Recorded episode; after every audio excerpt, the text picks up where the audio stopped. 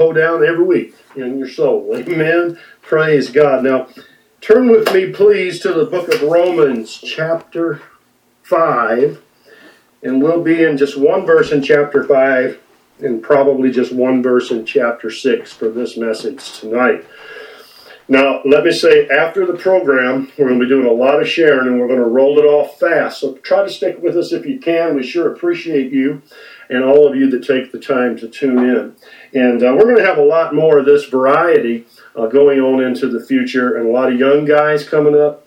Um, I'm even going to be having some of them speak for us sometimes, and it'll just be a real blessing. One of my, one of my heart's desires is to allow people to take a mantle from off of my life. Now, I leave all that up to the Lord. I don't know what my mantle is necessarily, but I want to be available. I want to be available for the young generation today in case Jesus doesn't return in my lifetime. I believe he will. But in case he doesn't, uh, I will go home to be with the Lord in heaven. I'll go the death route, the way of all the earth, if the rapture doesn't take place. But this world would go on. And there will be a generation of people here. And, church, we need to teach them what we have learned through our lives of walking with Jesus. It's just not good enough to take them to church. I mean, that's a, a great start. First of all, you need to be at church. And secondly, you need to take your kids to church, absolutely. But um, you have to model it for them in everyday life and everyday life situations. And uh, we could all use improvement in the way that we do that, every single one of us. And so these are the things I take to the Lord in prayer and I'm asking Him to do in my life. And my closest friends, I'll be honest with you, my closest friends are the ones that God's put in my life and made them excited about the vision of Acts 26 18 ministries. Because I know that their hearts and spirits are open to receive and I can just pour in, pour in, pour in, and we do that in a variety of ways. And so be praying along those lines when you think of us and pray for us as we go forward in some new directions. Yes, absolutely. But we're not giving up any of the old directions. We're just going to keep going in every way we possibly can until Jesus comes back. So, have you found Romans chapter 5 yet? Romans chapter 5. Uh, Angie and I are going to teach a lot of, or at least the plan is to teach a lot of Romans 6 together.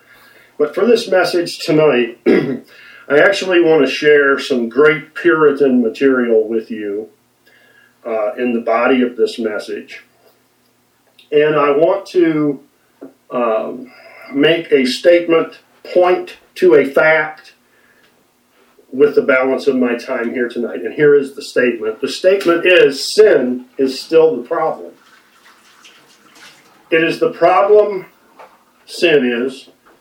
It is the problem of the sinner and the saint alike. Sin is the problem that the unbeliever has, and sin is the problem that the believer has. The believer's problem is not psychological, it's not low self esteem, it's not financial, it's not uh, blessing wise. If you believe the book, you'll read in Ephesians 1, verse 3, that we've been blessed with every spiritual blessing in the heavenly places in Christ Jesus.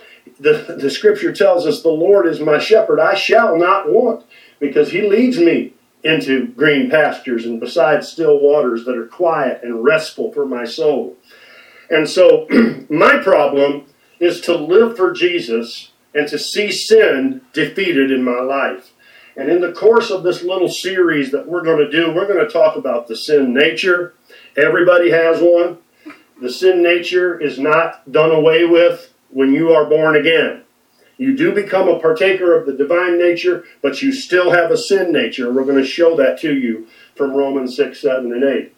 Also, uh, sin is the problem, of course, of the unbeliever, and the biggest sin that they are having a problem with is the sin of rejecting Christ.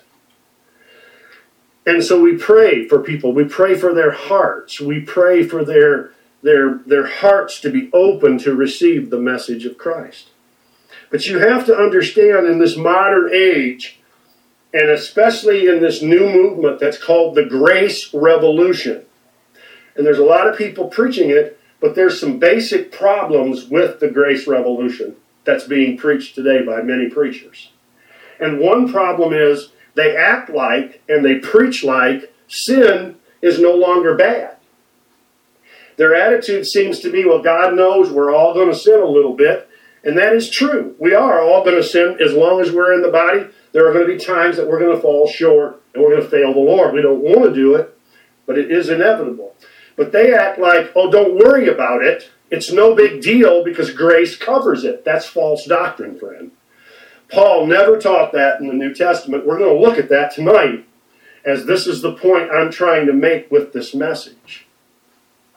Another big problem with the grace revolution, as is being taught on major Christian networks by very popular pastors, I've even heard them say, as a Christian, you don't have to confess your sins anymore because they're automatically forgiven. Well, 1 John 1 and 9 was written to Christians, and the Bible says if we sin, if we confess our sins, then Jesus, He is faithful and just to forgive us our sins and to cleanse us from all unrighteousness. That's just one verse of many we could look at that proves to you that yes, as a Christian, when you sin and when you fail the Lord, you need to confess it to the Lord. Another problem with that grace revolution teaching, as is being taught today in many Christian circles, is they, they preach and teach that sin, if anybody preaches and it hits on a sin in your life, that is condemnation from the devil, and you're not to put yourself under condemnation. I'm sorry, but I hate to disagree with you. You've probably never read the book of Revelation, then have you? When Jesus is standing outside of the door of the church, knocking, trying to get in, and he reproves them for their sin. So, no, sin is not. Now, we could preach in such a way that would condemn people, but we don't do that. We preach with the hopes of facilitating the convicting power of the Holy Spirit. And, ladies and gentlemen, quite frankly, that's what's missing from most of our churches today. Because people have an expectation. We heard Brother Mario touch on it earlier. People put an expectation out there. If I come to your church, you better make me feel good, and you better not make me feel bad about myself, and don't ever tell me that I'm doing something wrong. I know Christians like that. But you see, my friends, that is not New Testament Christianity. That is not the New Testament message of grace. And that's what we're going to look at. Another problem with this grace revolution is they look at Romans chapter 6, verses 1 through 5, as water baptism, when it quite plainly says that we are buried with him by baptism into his death. We are baptized into Jesus Christ. This has nothing to do with water baptism. Nothing. And I'll go further and I'll, I'll go ahead and further and ruffle some feathers and rock the boat a little bit. You don't have to be baptized in water to be saved. Now, we believe that if you're a normal person, and you give your heart to Christ Jesus, you will want to be baptized in water. What is water baptism? In a nutshell, it is a signification to the world out there that you have died with Christ, you have been buried in his likeness, and you have been risen with him again when he was risen from the dead. It is a spiritual symbol of something that has taken place in your life when you got born again. But what Paul is talking about in Romans 6, chapters, well, the whole book, he's never talking. Get this, write this down. He is never talking in Romans 6 about water baptism ever, not one time. He is talking about you and I being baptized into Jesus Christ. And what does that mean? I'll start off slow and I'll just tell you this for tonight and we'll get back on point. It means that when Christ died, I died with him in the mind of God. It means that when Christ was buried, I was buried with him and all my sins were put into that tomb also. Hallelujah. And it means that when he was raised from the dead, I was raised with him to walk in newness of life. And that is where the Christian's power source for living is to come from. And we're going to talk about this a great deal, okay, in the, in the balance of this series. But for tonight, let's stay on point. And let's talk about this concept, this statement that sin is still the problem. And Jesus is still the answer to the problem of sin. Let's read in Romans chapter 5. Let's, let's start in Romans chapter 6, verse 1. Here's what the Apostle Paul says What shall we say then? Notice he's asking a question. That means that Romans 6 1 is referring to back to Romans 5:20. Now listen to Romans 5:20. Moreover, the law entered that the offense might abound. But where sin abounded, grace did much more abound. That as sin reigned, hath reigned unto death, even so grace might reign through righteousness unto eternal life by Jesus Christ our Lord. So what shall we say then? Because that's true. Because the, the reason that God gave the law of Moses was to show you and I that we couldn't keep it and that we could never earn our salvation or earn our righteousness by keeping the law. Because God gave that, that sin might abound. In other words, it condemned the entire human race except those who would believe by faith. And I have a message that I just finished recording in a teaching kind of a setting where we look at this from a little different angle. And I'll get to some of that in just a moment. But here we are. The law of Moses literally condemned the entire human race because nobody, nobody except Jesus Christ has ever kept the law. Okay? So, how then did the Old Testament patriarchs get saved? Well, they got saved by faith, the same way we have to get saved today. They didn't get they didn't get saved by keeping the law, because the law can't save anyone. They got saved by faith, by looking forward off into the future by faith to see the promise that God made to Abraham that he would provide himself a lamb. Oh, hallelujah. And they believed it, and it was counted to them for righteousness. And when they died, they were still taken to the lower parts of the earth, to the paradise compartment of hell. Abraham's bosom. And right across the, the script, Jesus taught this. This is not something funny. Jesus said that the beggar was in Abraham's bosom and he looked across the great gulf and he saw the fires of hell.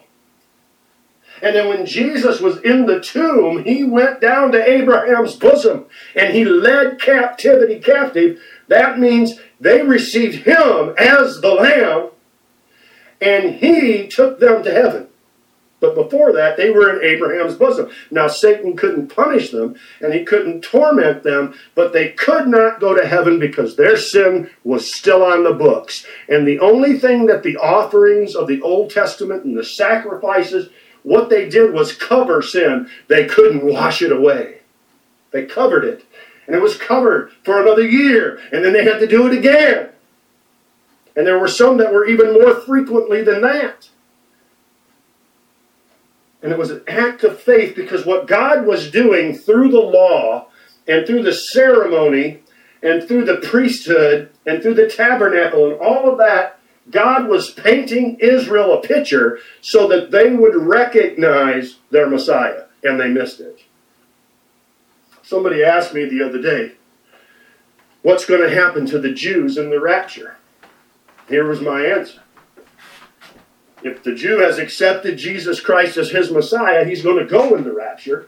And if he hasn't, he's going to go through the Great Tribulation. Because God doesn't have two different plans, one for the Jew and one for everybody else.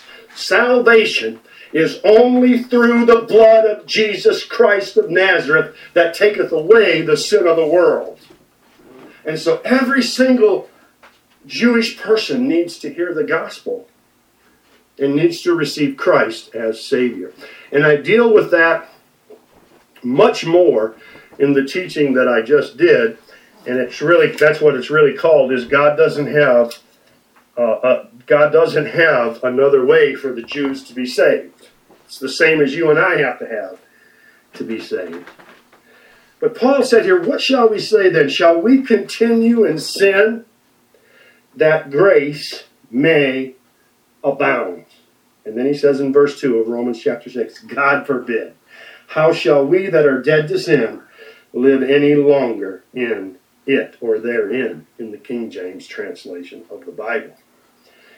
And what so many people have bought into today, this starts from the very earliest time that you go to school, all the way through some people's lives, they're taught this. Humans are basically good. I'm going to ask you, is that true? If you say, Preacher, yes, that's true, then you do not have a Christian worldview. People are not basically good. The Bible tells us that people are fallen. People are basically evil and wicked, and they have to be born again and receive a new nature.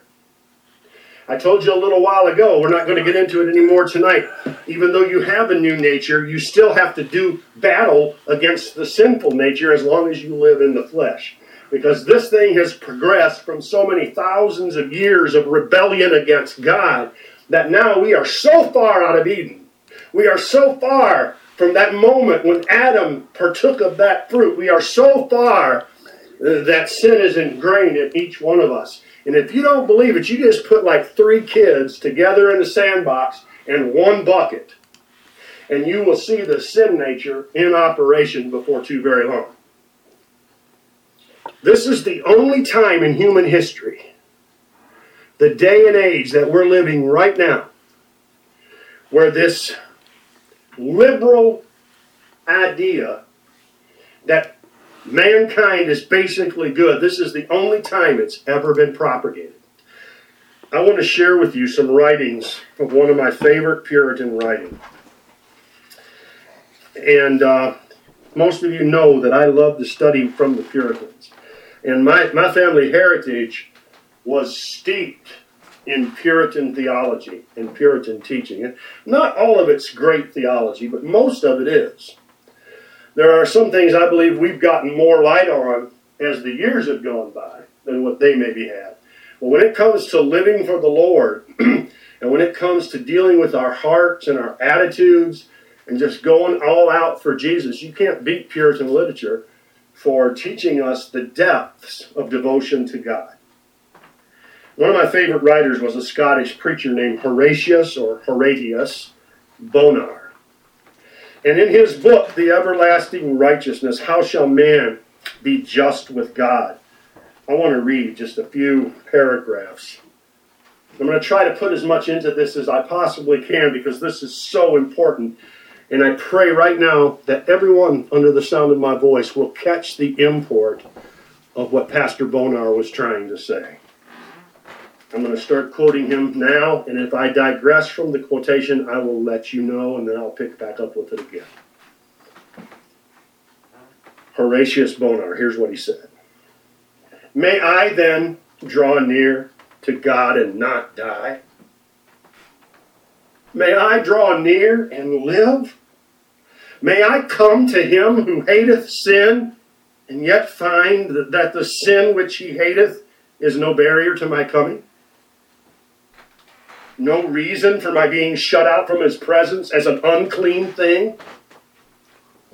May I renew my lost fellowship with him who made me and made me for himself. May I worship in his holy place with safety to myself and without dishonor to him. These are the questions with which God has dealt and dealt with so as to ensure a blessed answer to them all. An answer which will satisfy our own troubled consciences as well as the holy law of God. His answer is final and it is effectual. He will give no other. Nor will he deal with these questions in any other way than he has done. Now, I want to stop right there and digress off that a moment. Do you see what Brother Bonar is saying? He's asking how any of us who are wicked and sinful human beings can enter into the presence of God without being smitten down dead. And he's saying that God has dealt with this issue. He said, he, and he's dealt with it the only way he's ever going to deal with it. The answer is the cross of Christ, and there will never be another answer other than the cross of Christ. There will never be another way for men to be at peace with God and to dwell in His presence for all of eternity other than the cross of Christ. Let's go back to Bonar's writing. He said this He said, He has introduced them into His courts of law that there may be finally adjusted, and out of these courts into which God has taken them, who can withdraw them? In other words, you and I can't say, well, sin ain't my problem. I'm doing the best I can. Let's see, how many excuses can I think of? Uh, after all, I'm not as bad as Joe Blow down the street. I'm not as bad as Susie over there. I'm doing my best. Life has hurt me. Christians have hurt me. Preachers have hurt me. People have hurt me. Me, me, me, me, me, me, me. None of that is going to take the question that God has for our souls off the table, dear friends. And God has one answer to that question. Let's go back to Bonar's writing and listen. This is powerful stuff coming from a Puritan preacher that our country of America and our twisted up church needs to hear today. Hello? We need to get back to the faith of the Bible. The faith of the Word of God, not what we want to dream up. Oh, I'm just doing the best I can. God knows I got problems. Now, God cares about you and He loves you and He wants to help you with your problems, okay? But it does nothing to change the eternal ramifications of what you do with Christ. Let's keep reading. Horatius Bonar. What end would be served by such a withdrawal on our part? Would it make the settlement more easy, more pleasant, more sure? It would not. It would augment the uncertainty and make the perplexity absolutely hopeless. Yet the tendency of modern thought and modern theology is to refuse the judicial settlement of these questions. Let that sink in a moment.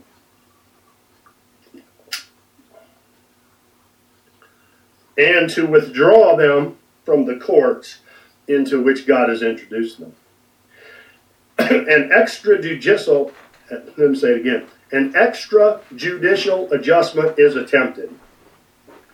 Man declining to admit such a guilt as would bring him within the grasp of law and refusing to acknowledge sin to be of such a nature as to require a criminal process in a solemn court. Now, did you hear that? Did you hear what the preacher said?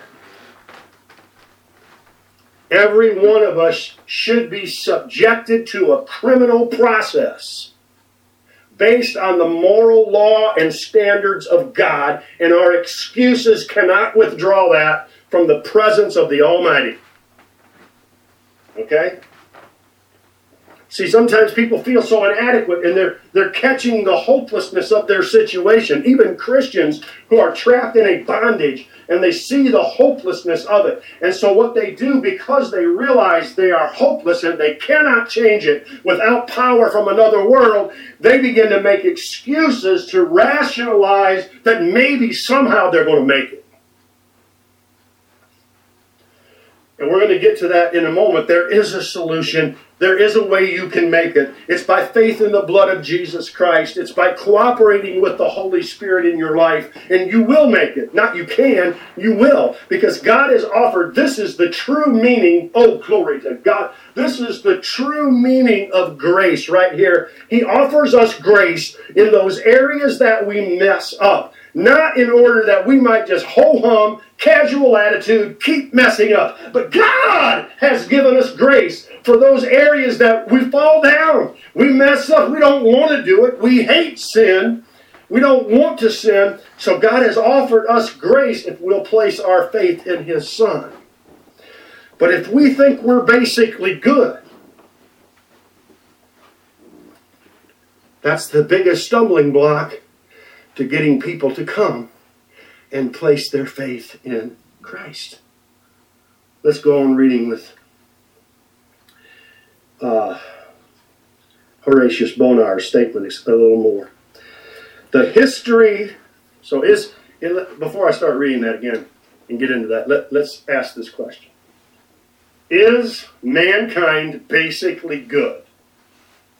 And the only reason that some people ever pray to God or ever think about God or look to God is when they get in trouble and they go they go to God. Some of them even get mad at God and they say, God, you know I'm doing the best I can. Why are you letting this happen to me? You know, you know, you know. Let me tell you the three most dangerous questions in the world, and I'm going to preach a message on this one of these days. Here they are. Are you ready? How could I? How could they? And how could God? Those are the three most dangerous questions in the world that causes a Christian or an unbeliever to feel sorry for themselves and have a pity party in their life and cry and complain and moan and groan all the time instead of going to the adjudicated answer that God has already provided. Because as long as you're walking around that mountain, murmuring and complaining, as long as you're going out in the wilderness of despair, you will never reach a hand up to grab the answer that God has for you. And Christians are just as bad at it as unbelievers. Listen to this. You say man is good? the history of 6,000 years of evil has been lost on man. He refuses to read its awful lesson regarding sin and God's displeasure against the sinner, which that history records. The flood of evil that has issued forth from one single sin, man has forgotten.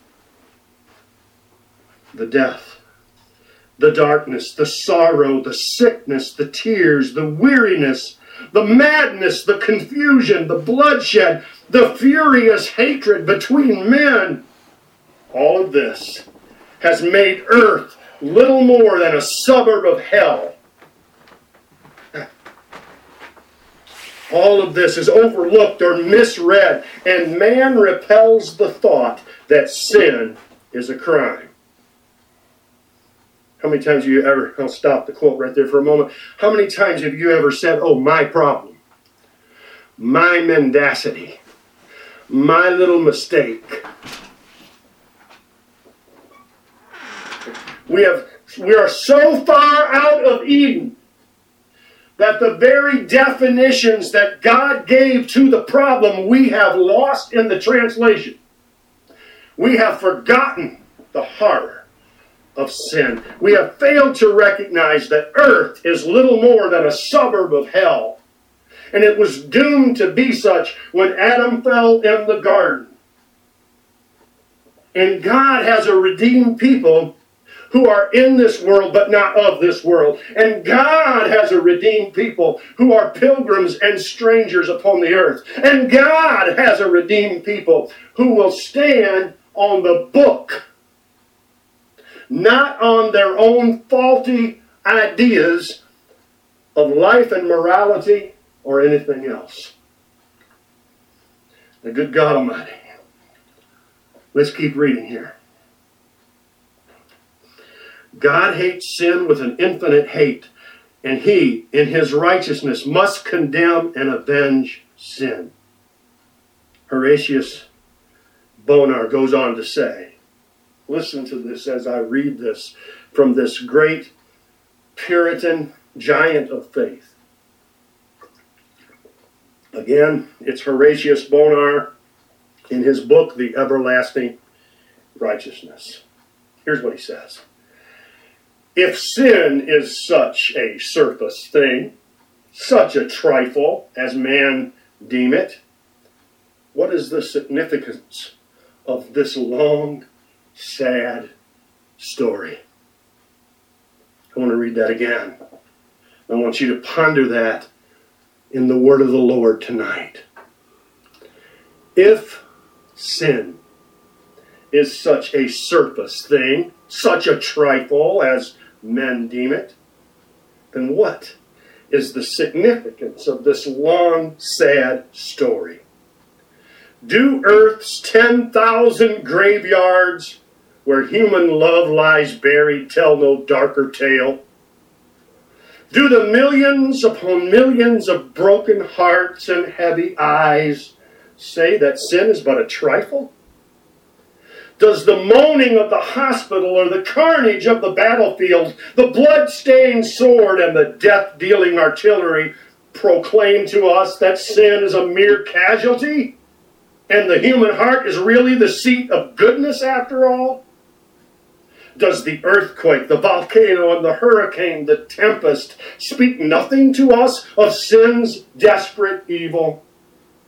Does man's aching head and empty heart and burdened spirit and shaded brow and weary brain and tottering limbs not utter in a voice articulate beyond mistake that sin is guilt and that guilt must be punished by the judge of all? not as a mere violation of natural laws, but as a breach of the eternal law, which admits no reversal. The Bible says, The soul that sinneth, it shall die. The Bible says the strength of sin is the law. 1 Corinthians chapter 15, verse 56. And it's just exactly what we said from Romans 5 and Romans 6 here tonight as we read it to you.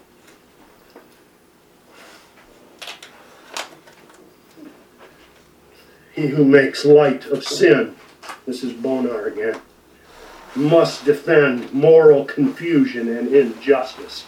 This is why I'm going to stop the quote and I'll come back to it in a minute.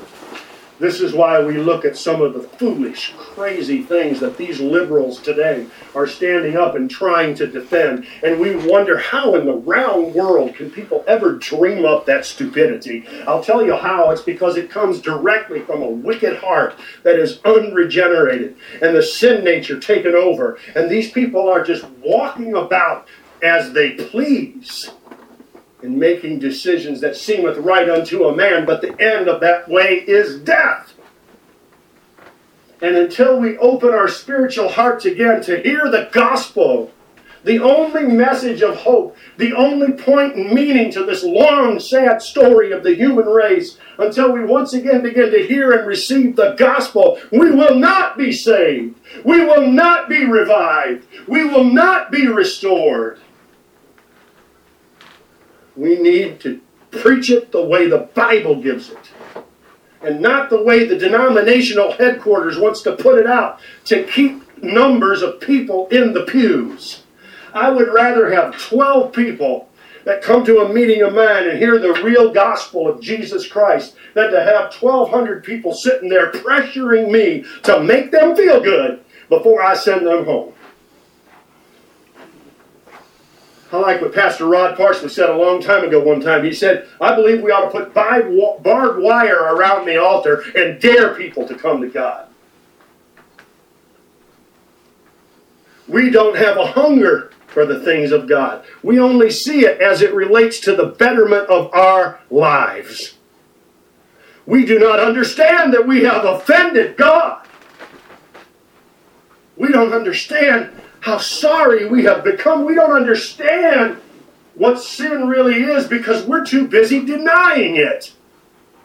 Talking about, I get so sick of these stupid preachers talking about how you don't have to confess your sins anymore. And anybody that tries to preach it to you about your sin, they're putting condemnation on you. I'm sorry. I'm sorry, but that's ridiculous. It's unbiblical. Holy Spirit of God will convict the Christian of sin, just like he convicts people in the world. You say you want to have a revival in America? We need to get back to the book. I love that song by Brian Free. Maybe I'll play it later in between announcements.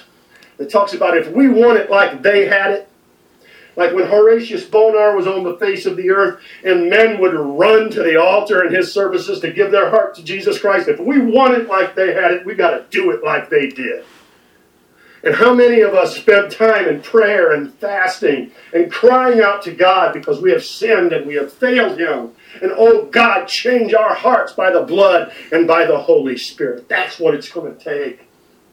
Because a cry will He not refuse if it comes from a sincere heart. Let me get back into this quote or I won't get it done. I'm just about finished for tonight. The world, Horatius Bonar says, the world has grown old in sin and has now more than ever begun to trifle with it. Now you think about this. Bonar lived from 1808 to 1889. He was a true Scottish Puritan.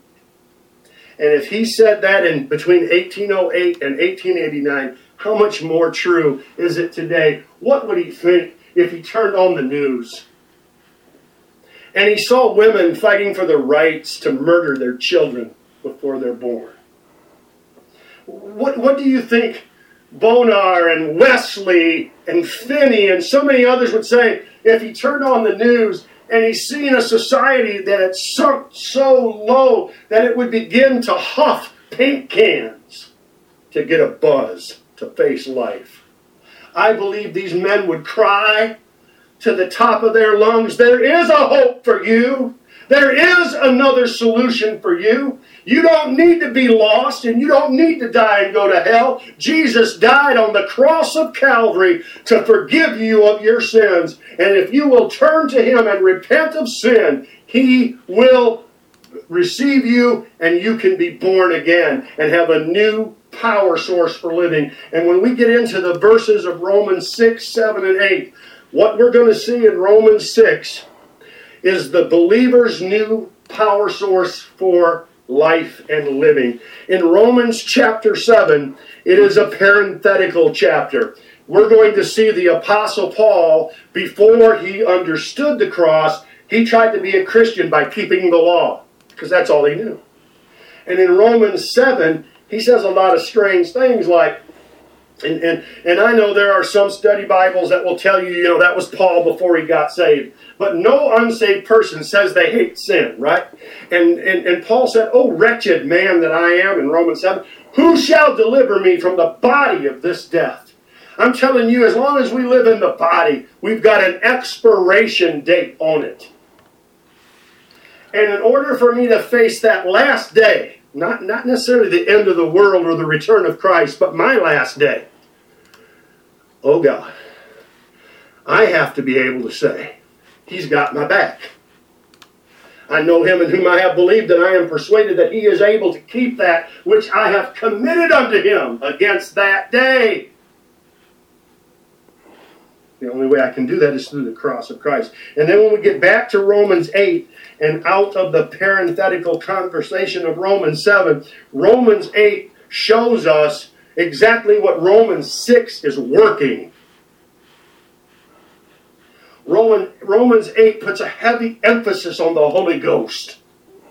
And the Holy Ghost can only work in the heart and life of the Christian if their faith is in the blood of Jesus because God has limited his activity to that place. Remember, I read in Bonar's writing, there will be no other course of action taken.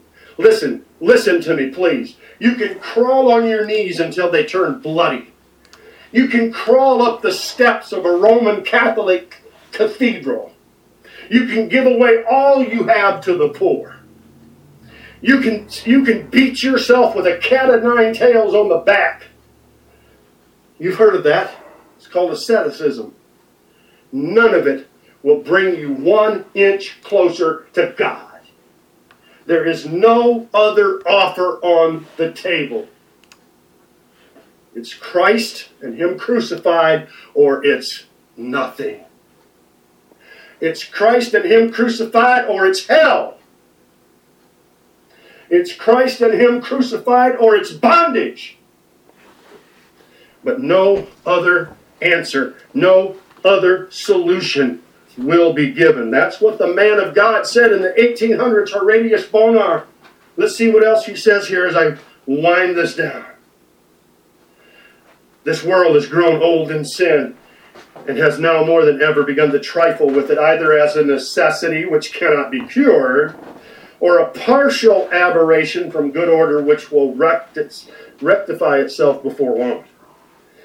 It is this tampering with evil, this refusal to see sin as God sees it, as the law declares it, and as the story of our race has revealed it, that has in all ages been the root of error, of wide departure from the faith once delivered to the saints. Admit the evil of sin with all its eternal consequences, and you are shut up to a divine way of dealing with it. And that's where I'm going to leave off with this great quote for tonight. If you will admit the ravages of sin, then you will be given a divine remedy to deal with those ravages and to deal with that sin. And that is Jesus Christ and Him crucified. The blood that He shed. The blood that He shed on Calvary's cross. Let's look at Romans chapter 6. You say, well, I know, uh, you know, before I got saved, I I came to a point where I realized that I believed that I needed Christ, but I'm a Christian now. And doesn't the Bible say I can do all things? It says I can do all things through Christ, which strengtheneth me. I can do nothing in and of my own power or ability or talent. I can do nothing that would be pleasing to God unless the Holy Spirit gives birth to it in me, and that happens when my faith is in the blood. And then the Holy Spirit begins to work in me. And then he begins to work through me. And that's the answer to the problem of sin in the life of a Christian. Look at Romans 6 6. Knowing this, our old man is crucified with him, that the body of sin might be destroyed. Now, that word destroyed should have been rendered uh, rendered inoperative, made ineffective. In other words, the sin nature and we're going to look at this further in the future at the actual Greek words here. And they're always before the word sin in Romans 6, except for one time, I think. There is a definite article. Ha martia. The sin. So if you were reading this from the original writing, Paul would have said that the body of ha, the, martia, the word used here for sin, meaning the sin nature, not acts of sin. You see, we cannot just modify our acts of sin, we have to shut the factory down that produces those acts. And that's what Romans chapter 6 deals with. Knowing this, that our old man is crucified with him, that the body of sin might be destroyed, that the body of sin might be rendered inoperative, that the sin nature should be set aside. It's not dead, and God left it for many reasons. God has left the sin nature in the believer, and one of the biggest ones is so that we don't get filled with pride and think that we can do this on our own. We've got to have Him, or uh, if we don't have Him and we're not walking with Him like we should be through faith in the blood, then the sin nature comes roaring back to life in us. It should be laid aside that henceforth we should not serve sin. And finally, as we close, Romans 6:14, for sin shall not have dominion over you, for you are not under the law, but under grace. Now, therein is the answer to our question. Does sin still matter, or does grace automatically take care of it? And we've read We've, we've read the scripture, we've quoted from a great Puritan author who tells us in no uncertain terms that the sad story of the human race proves to us that sin is every man's lot until the power of Christ begins to work in their heart and life. And even then, there are moments where we will be taken up in sin. But He gives us grace not to excuse our sin, but to empower us to stop sinning. When I was low, as low as could be, when I had come to the end of myself, that's where I found Christ. Because as long as I thought I had the power within my hand, I exhausted myself trying to utilize what my thoughts were fixated on that I could do to free myself. But there is no freedom in self. There is only freedom in the cross of Jesus Christ. And when you get to that understanding and to that place in your life, mercy will bring you out.